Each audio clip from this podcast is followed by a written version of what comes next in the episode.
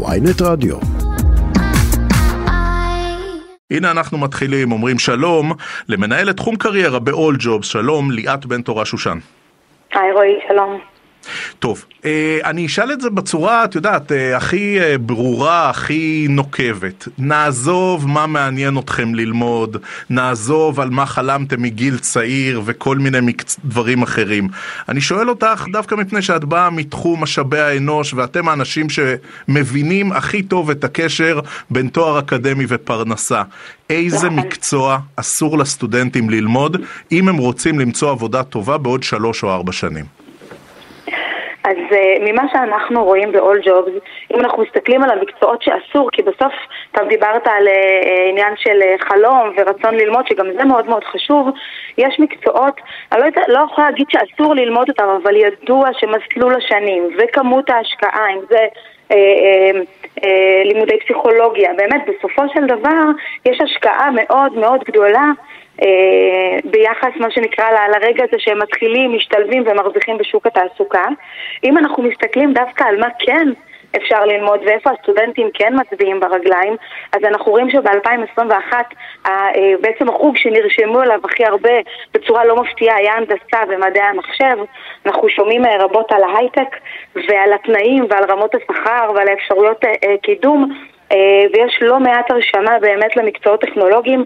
אני יכולה להגיד לך שאם האמא היהודייה בעבר הייתה חולמת על ילדים אה, רופאים אה, או עורכי דין, אז היום אני חושבת שהן חולמות יותר על ילדים מתכנתים או מהנדסים, ובאמת השוק שלנו, לאן הוא כן הולך? זה באמת הולך לעולמות הטכנולוגיים, ואנחנו רואים עלייה גם בכמות הנרשמים וגם בנשים, גם בנשים שנרשמות אה, אה, לחוגים האלה, jobs אנחנו רואים יותר ויותר משרות של ג'וניורים ומשרות סטודנטים אה, שחברות טכנולוגיות גלובליות גדולות אבל, רוצות אבל לקלוט. ליאת, את יודעת, אני אומר לעצמי, את יודעת, עם כל מה שמתחולל פה בתחום הטכנולוגיה, ברור לגמרי שתהיה נהירה למקצועות ההייטק. אבל מה נכון. שאתה רואה זה עדיין אה, צעירים וצעירות, סטודנטיות וסטודנטים, שלומדים מקצועות שאין להם שום... הקשר לשוק העבודה המודרני, אתה אומר לעצמך, טוב, מה בדיוק הם יעשו עם תואר ראשון בהיסטוריה או תואר ראשון במקרא? אני יכולה לשתף אותך שאני מכירה מועמדים שבאמת למדו היסטוריה או פילוסופיה, תארים כלליים כאלה, כן? אגב, גם מדעי התנהגות ומנהל עסקים נחשבים לתארים כלליים, שבסופו של דבר מחפש העבודה יכול לייצר לעצמו מסלול, מסלול תעסוקתי שמתאים לו. לא תמיד בהכרח יש קשר ישיר כן, כמו במשפטים או בראיית חשבון, אה, לת- בין הלימודים לבין התעסוקה שתבחר לאחר מכן.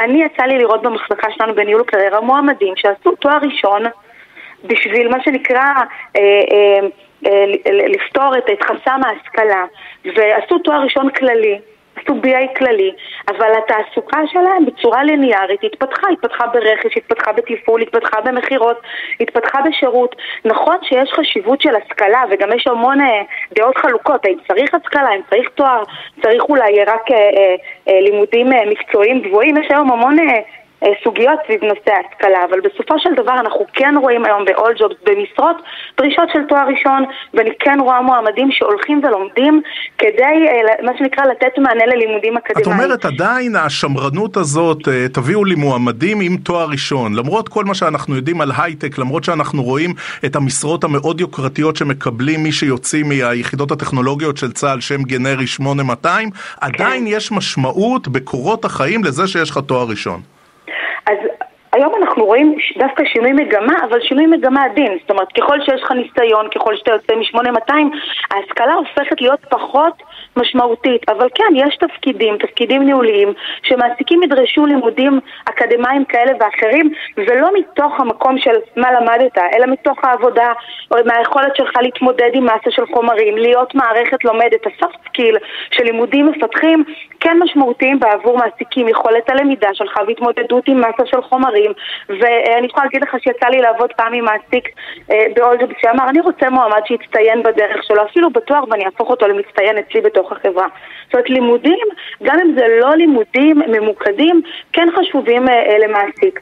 שזה מאוד תלוי מעסיק וזה מאוד תלוי היצע וביקוש כי אם אנחנו מגישים או מחפשים מועמד בתפקיד שקשה לגייס אותו זה יכול מאוד להיות שאנחנו רואים למשל בשיווק דיגיטלי שיש דרישה מאוד גדולה למועמדים. אז כן, לפעמים קורס מקצועי מספיק. ולפעמים יהיו חברות שידרשו את אותו תואר בתקשורת או בשיווק או במנהל עסקים כפרמטר ראשון. אבל אני חושבת שמה שחשוב למעסיקים דווקא במקום של הלמידה זה לראות שהיה בן אדם שיכל להתמודד עם חומרים של תוכן והוא מערכת לומדת והוא יגדיר את זה כשלב אה, הכרחי בתוך תהליך הגיוס. תני לי רגע למקד את השאלה. יש מקצועות שאתם מזהים, מקצועות שמאוד מבוקשים בשנים האחרונות. את יודעת, אנחנו מדברים על הייטק, אבל הייטק זה דבר גדול, בהייטק יש נכון. הרבה מקצועות. תני לנו ככה את התחומים הבאמת מדויקים, ספציפיים, המבוקשים ביותר שכדאי ללמוד. עוד פעם שאמרתי, הסטודנטים מצביעים ברגליים, הנדסה, מדעי המחשב הם לימודים שאנחנו רואים באולג'וב שמשרות הג'וניורים הן גדולות, אנחנו יודעים לראות שההשתלבות היא אה, השתלבות יפה, רמות השכר והתנאים כמובן כולם מדברים על זה, עולמות של דיגיטל, כן, אנחנו הולכים מה שנקרא כמה שיותר לעולמות של דיגיטל וסחר, אז שיווק דיגיטלי ותקשורת ומנהל עסקים זה עולם שהוא מאוד מאוד מבוקש, העולמות של מדעים מדויקים, של data science, של, של data analyst, אין היום ארגון שלא מונע מנתונים ומספרים ותפקידים שהופכים להיות יותר ויותר מבוקשים. את מזהה כמובן... הבדל בין המוסדות האקדמיים השונים? זאת אומרת, מי שמגיע עם תואר מאוניברסיטה לעומת מי שמגיע מתואר אה, ממכללה ציבורית או פרטית, למישהו בכלל אכפת עדיין? אז בעבר היו על זה לא מעט סוגיות וכן דיברו על זה שאכפת. אני חושבת שהיום פחות ופחות משנה דווקא המוסד, אלא יותר משנה אה, הלימודים ובאמת לראות שהמועמד או שהעובד בסופו של דבר הוא עובד שיש לו יכולת למידה בשוטף, שזה כן. מעסיקים מאוד מאוד חשובים. עכשיו, בתחילת השיחה בינינו, ליאת, הזכרת לימודי אה, פסיכולוגיה ככאלו, ואנחנו תוכנית כלכלית, שאין בהם עלות תועלת. זאת אומרת, כן. הרבה שנים, הרבה השקעה, והתועלת הכספית בסופו של דבר אולי לא מצדיקה את זה. תני לי דוגמאות נכון. נוספות למקצועות שאת תופסת את הראש, את אומרת, אני לא מאמינה שאנשים עדיין הולכים ללמוד את זה. אני חושבת שזה יותר מקצועות של הלב, אני יכולה לראות למשל עובדים סוציאליים ופיסודרפיסטים שלומדים מאוד מאוד קשה ועובדים מה, גם מה, מאוד מה קשה. מה זה? זה שניים מהמקצועות הכי מבוקשים, אלה המחלקות, כל כך קשה להתקבל ללימודי פסיכולוגיה, בטח תואר שני, כל כך נכון. קשה להתקבל לתואר ראשון בפיזיותרפיה ואת אומרת, נכון. אלה מקצועות של הלב, אלה לא מקצועות של הכיס.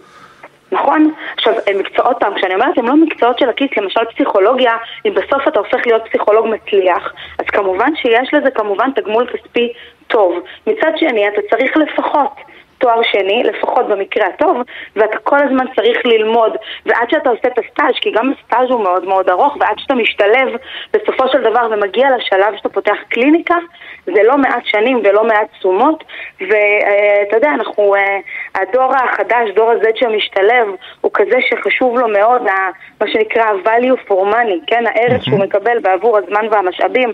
מדובר בדור שהוא מערכת לומדת, שלומד אוטודידקטית כל הזמן, ואנחנו רואים אותם, איך הם כבר מפתחים קריירה מהצעד הראשון, ואני יכולה לומר שגם את הסטודנטים במערך ניהול הקריירה באולג'ובס, אנחנו רואים אותם מתחילים כבר לנהל את הקריירה שלהם מהשנה הראשונה שלהם בתואר.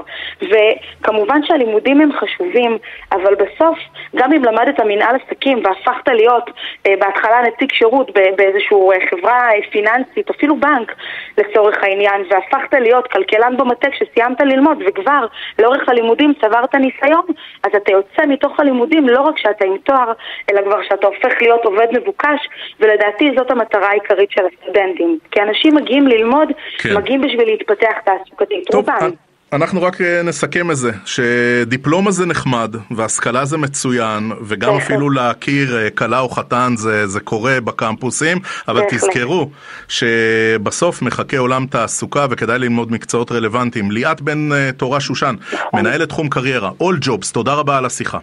תודה.